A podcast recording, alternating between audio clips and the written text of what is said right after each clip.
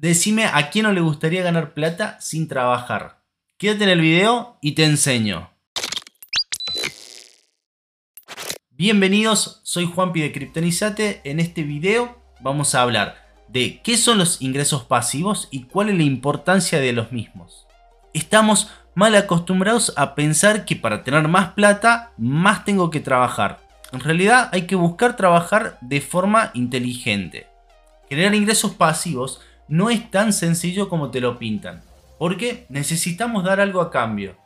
Yo los ingresos pasivos los clasifico en dos modalidades, en el tiempo y en el dinero.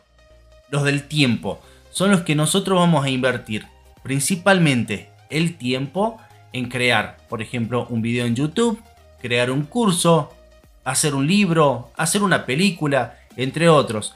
Nosotros lo creamos en un lapso de tiempo, lo terminamos por ejemplo, hicimos un curso, lo subimos a internet y lo vendemos.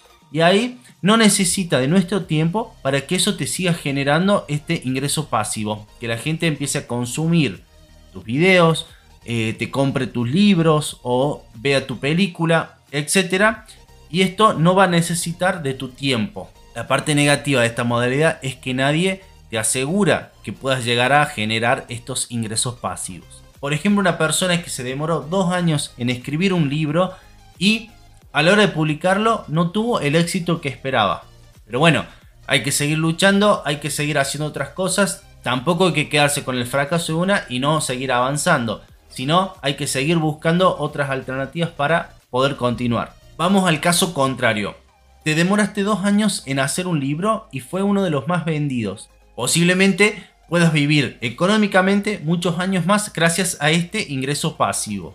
La otra modalidad es la del dinero.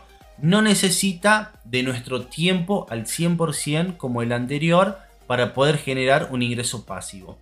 Pero necesita de un capital alto para que este ingreso pasivo pueda llegar a ser llamativo, tentador. Por ejemplo, el típico plazo fijo nos va generando este ingreso pasivo por ejemplo, en las criptomonedas tenemos el stake, el earn, entre otros. Por ejemplo, si tenemos una rentabilidad anual de un 10% y ponemos 100 dólares, en un año vamos a ganar 10 dólares más. Pero si ponemos 10 mil dólares, vamos a ganar 1000 dólares en el año. O sea, va a depender completamente de lo que nosotros podamos invertir. Si estás por empezar, lo ideal sería primero el ingreso pasivo con el tiempo crear un curso, un canal en YouTube, escribir un libro, etc. Algo que no te demande tantos recursos para poder empezar y puedas concluir con este objetivo.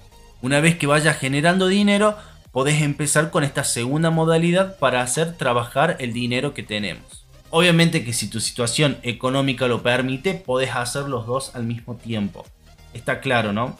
Comentame si conocías este tipo de ingresos pasivos suscríbete si consideras, igual que yo, que esta información debería enseñarse en la escuela, en todo el mundo. Muchas gracias por quedarte hasta el final y ver este video. Te mando un abrazo grande y nos vemos en próximos. No te olvides de criptonizarte.